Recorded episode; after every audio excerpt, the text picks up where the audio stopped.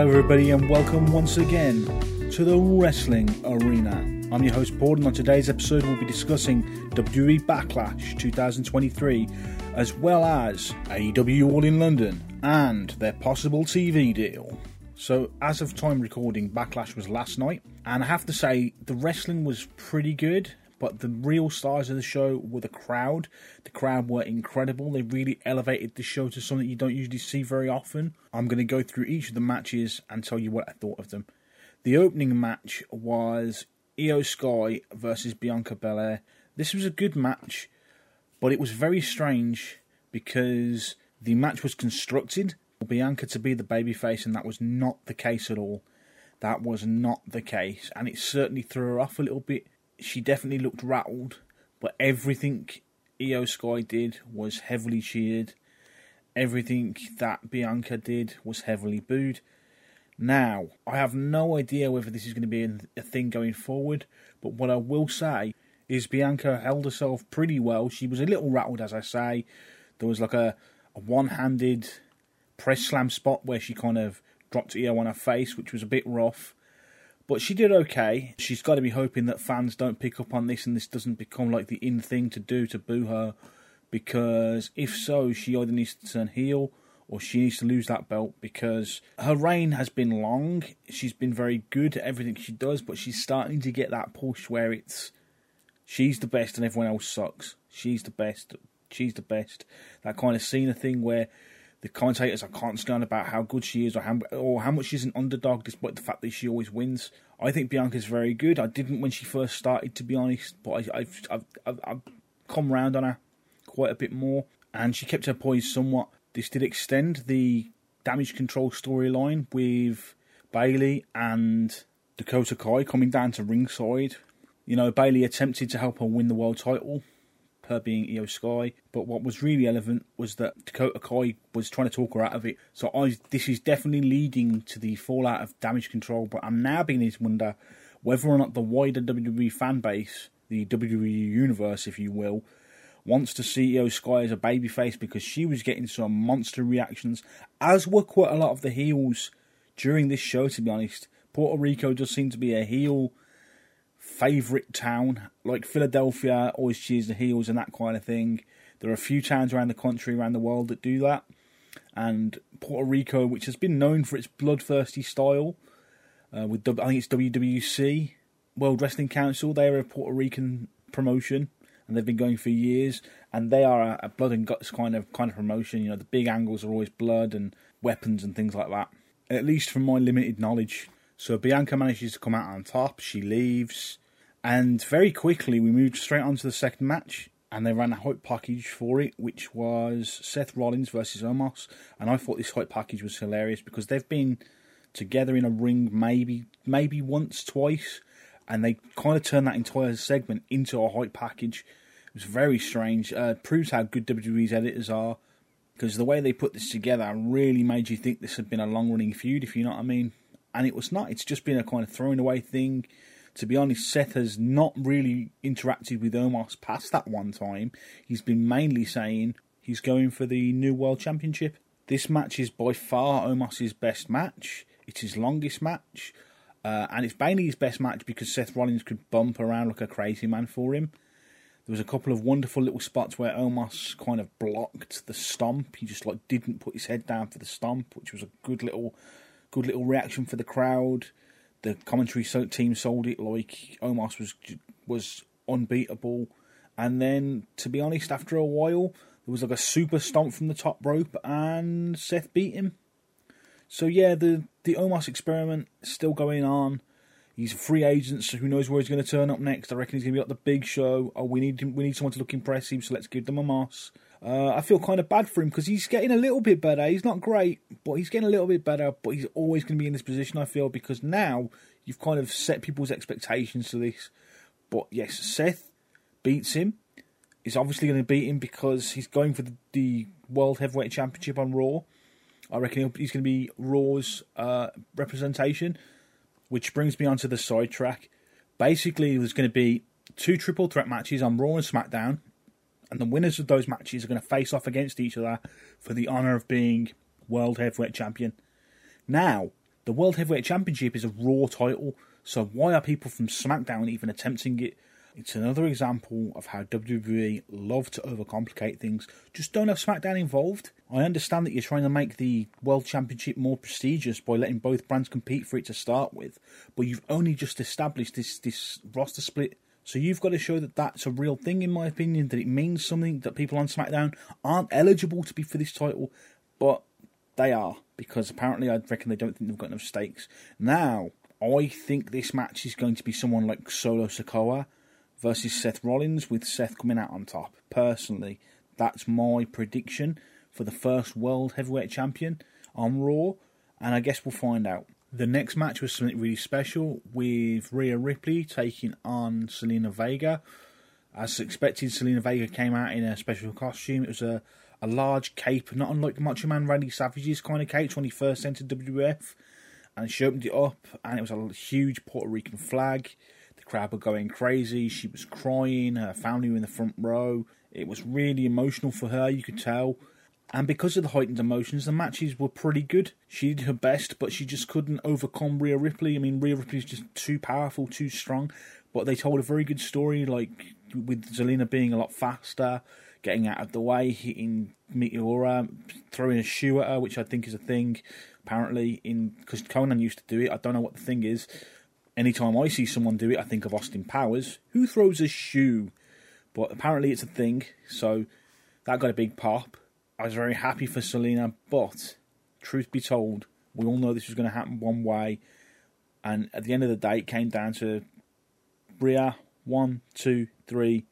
She came out the victor, and then she very carefully left the ring so that Zelina could get cheered by the crowd. Boy, you know, she shed a few tears. It was obviously really emotional for her. I think this crowd really helped, took a lot of the matches because anything was just amplified. It was inc- like it was just it was it reminded me of a, a UK crowd or a Mania crowd. It was very very loud, very cool.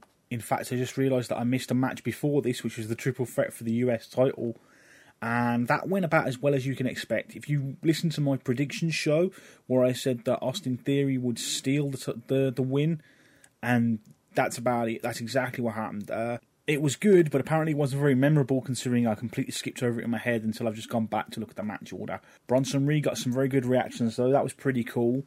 I see some big things for him. I love the way he looks. He looks so different to everyone else in the Fed. He, you know, he looks like um like a big guy, like a Bam Bam Bigelow, like an Earthquake. Well, not not not as big as an Earthquake, but you know what I mean. His body type makes him unique. The only person I could kind of see being him his type would be like Otis, but Otis has been pounded into comedy character already, which is a shame because I think Otis can work. But still, they haven't got they haven't done that to Bronson Reed yet, so hopefully, hopefully they let him be a killer. Nevertheless, still your US champion, Austin Theory. Next up, we got Damian Priest versus Bad Bunny.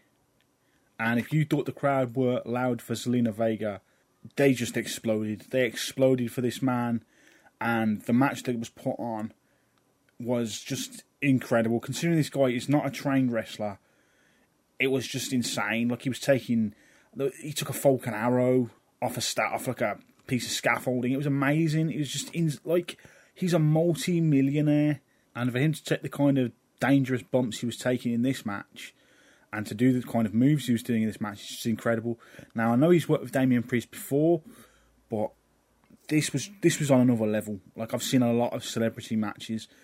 This has to be up there with Logan Paul, up there with Floyd Money Mayweather.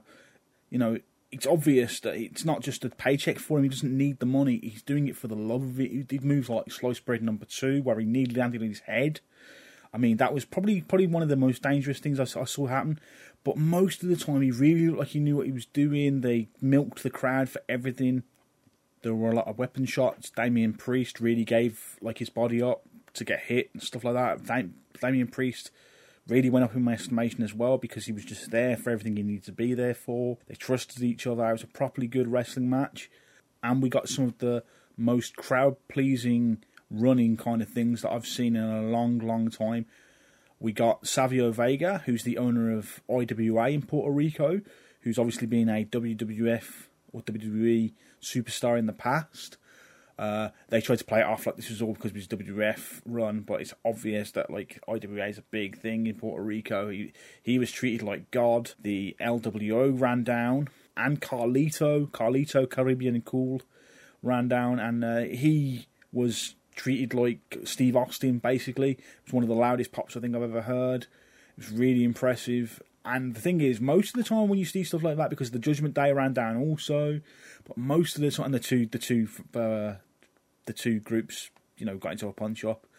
Most of the time when you see something like this, it feels overbooked. It feels kind of oh, this is this is just this is too much. Like uh, that one WrestleMania with Sting versus Triple H and the NWO and DX came out. It was fun, but it made no sense. This made sense in the storyline, and it was cool as heck easily the match of the night. Probably should have been the main event, if I'm honest. But with a celebrity, I guess you never know what exactly is going to happen. You never know if they're going to be as good as you think they're going to be, or they're going to make a mess of it. I mean, we've had people like Snooki at one of the WrestleManias, and Maria Menounos, who's a big fan, but wasn't quite on the ball like she could have been. She's done it a couple of times. She was cool. Don't get me wrong; it's always cool to see someone who loves it, who wants to do it, do it. But you know, you ne- you are taking a chance with a celebrity in there. You're taking a chance that like, oh, this might not work. So you definitely don't want to put that on as the last match, thinking, oh, well, that leaves a bad taste in people's mouths. But this went just about as well as you could possibly imagine. There was a big thing at the end with the LWO coming out with Savio and Carlito, and they raised Bad Bunny onto their shoulders because Bad Bunny did win the match. Uh, it was it was just cool. It was really cool. I'd highly recommend anybody that wants to see a hot crowd really, really get into something and, and have a good match. This is one you really should seek out. It's not hard to. It's it's probably one of the. To me, it's the best celebrity match going. Uh, Low, Logan Paul is really good, but he's also signed a WWE contract. So, is he still a celebrity?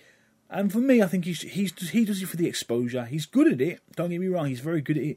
But to me, he does it for the exposure. He does it to to pimp, you know, prime, and to and to get his name out there even more than it was.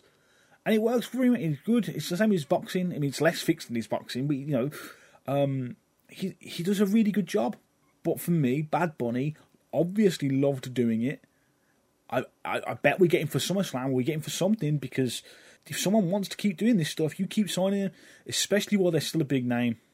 Next is the cooldown match, if you can believe that, because the cooldown match was the Bloodline versus Kevin Owens, Sami Zayn, and Matt Riddle. And you couldn't have paid me to say that, you know, before WrestleMania. The fact that this is just kind of cooled off to the degree it has for me is just insane. It was a good match. Don't get me wrong. It was a, it was a good match. A little over long, a little a little overbooked, but still it was good. It's just WWE now seem to think we care like we did when Sami Zayn was challenging for the world title. The storyline should have ended. The storyline should have ended, and the fact it hasn't, I'm just not there. I, I, the, the, the crowd was still hot, but the fact the Usos are still in contention for the tag titles and they haven't really moved on and nothing's really changed, and oh, there are clacks in the bloodline. Oh, maybe there aren't really clacks in the bloodline. Oh, but there are because you know Solo's nearly hit Jay in the face.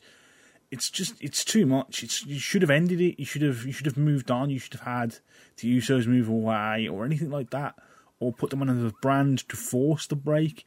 Anything.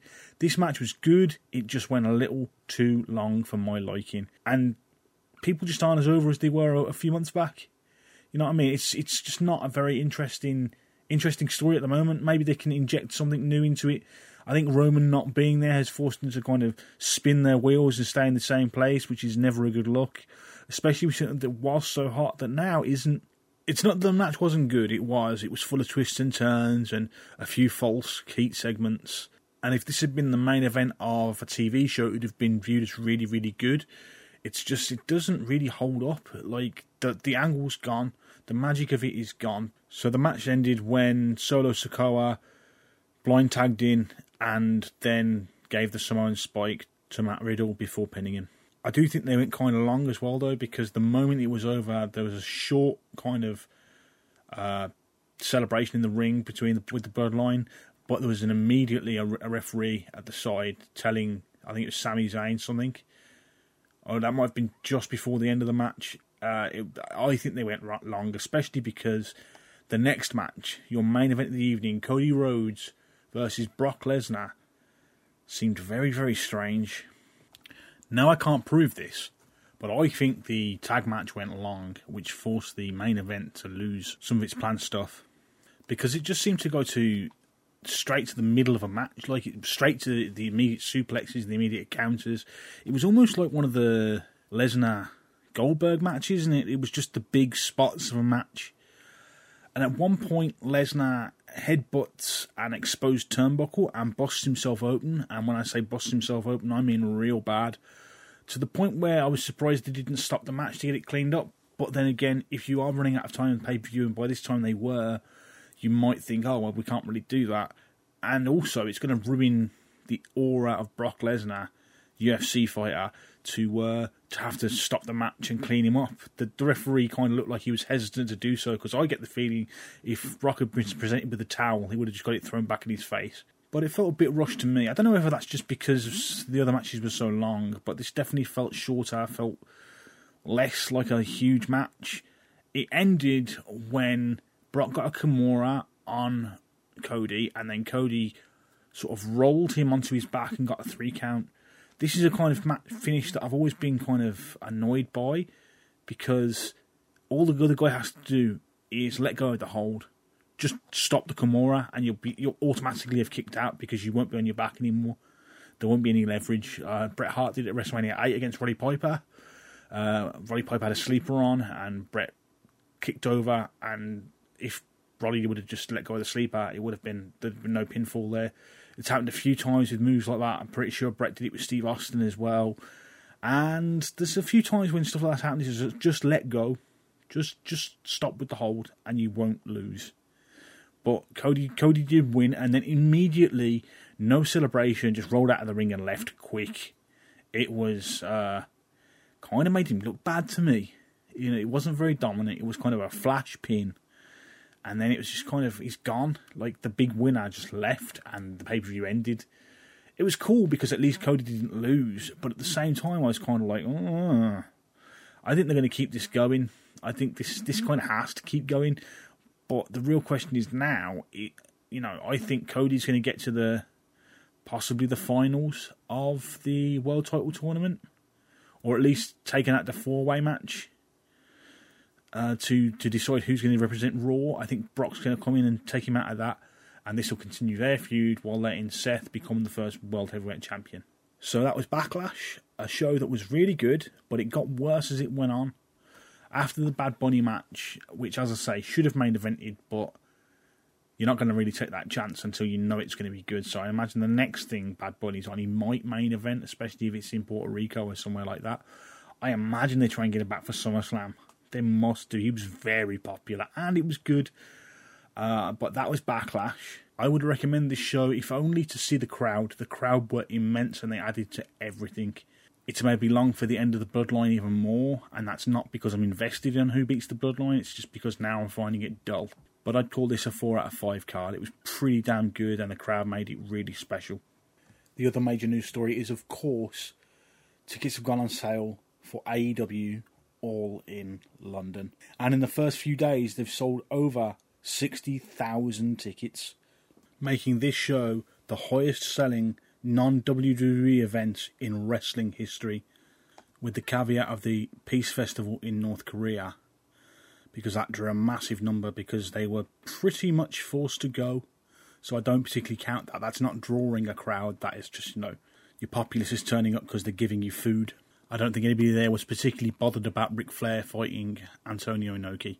AEW Dark and Dark Elevation recently wrapped up their YouTube runs, fueling further speculation that AEW signed a contract with Warner Brothers Discovery, which means that their content will be exclusive to their network.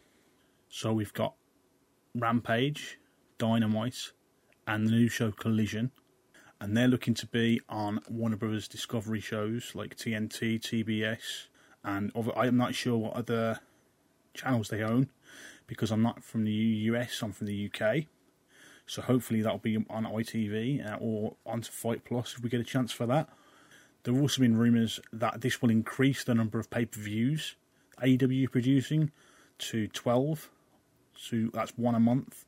I haven't been able to find credible sources for these rumours, but if the company are getting more television, I can certainly see them wanting to up the number of pay per views so that everyone gets a chance to be on pay per view. To me, this is a bit of a double edged sword. I quite like the fact there are less AEW pay per views. It makes all of them seem more important, but of course, it's not without its problems. Storylines generally peak about a week before or two weeks before the actual pay per view, so that you end up with a couple of messy weeks where oh, the story should have happened by now, the match should have happened, and now you're just kind of waiting around. And of course, the legendarily long five, five and a half hour long pay per views. But if we're going to one a month, I can certainly see those coming to an end, which would be good news. It's interesting to note that AEW have not announced this new TV show yet, but they are advertising live televised events for Saturdays. For example, they're making their Regina Saskatchewan debut on July 8th, which is a Saturday, and they are advertising it as a live televised event. In regards to the pay per view numbers going up, I've managed to track down Andrew Zarian of Wrestling Observer Live, who says that Warner Brothers Discovery are encouraging AEW to increase the number of pay per views. They'd love to see it. Now, as Warner Bros. Discovery are the main source of income for AEW, what with the TV deals, especially with Collision, which is apparently going to make them 50 million a year, I can't really see it being a problem. I can imagine that yes, they'll go for more pay per views. Their pay per views are selling better. They seemingly always do well, but I'd have to say that I'd be worried about oversaturation personally. I'd up it to maybe I think there's four or five, so maybe eight next year, and then see where that goes, and then twelve the year after. If you jump straight to one a month, I think you're gonna run into trouble.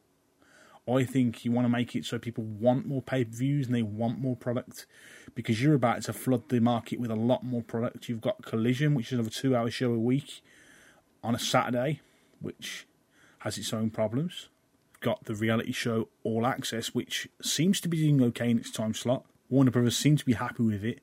AEW have also hired a man by the name of Will Washington, who formerly worked for Fightful.com. His responsibilities will include live events, social media, creative, and PR.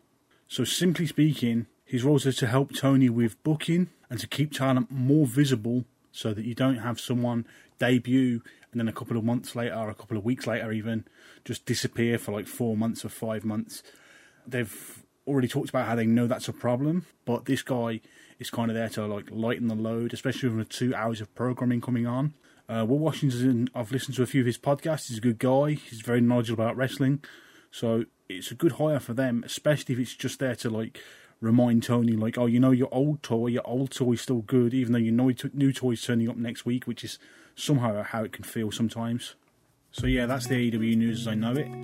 Uh, I will be back soon, and I'll probably book some kind of all-in London show before they actually start announcing matches to see how my fantasy booking matches up with Tony's actual booking. I think that could be fun. Let me know what you guys think at PM Berrow on Twitter. I'll also be looking into this World Title Tournament for WWE and generally keeping you up to date with all the news in the wild world of pro wrestling. For the Wrestling Arena, I've been Paul. I'll see you next time.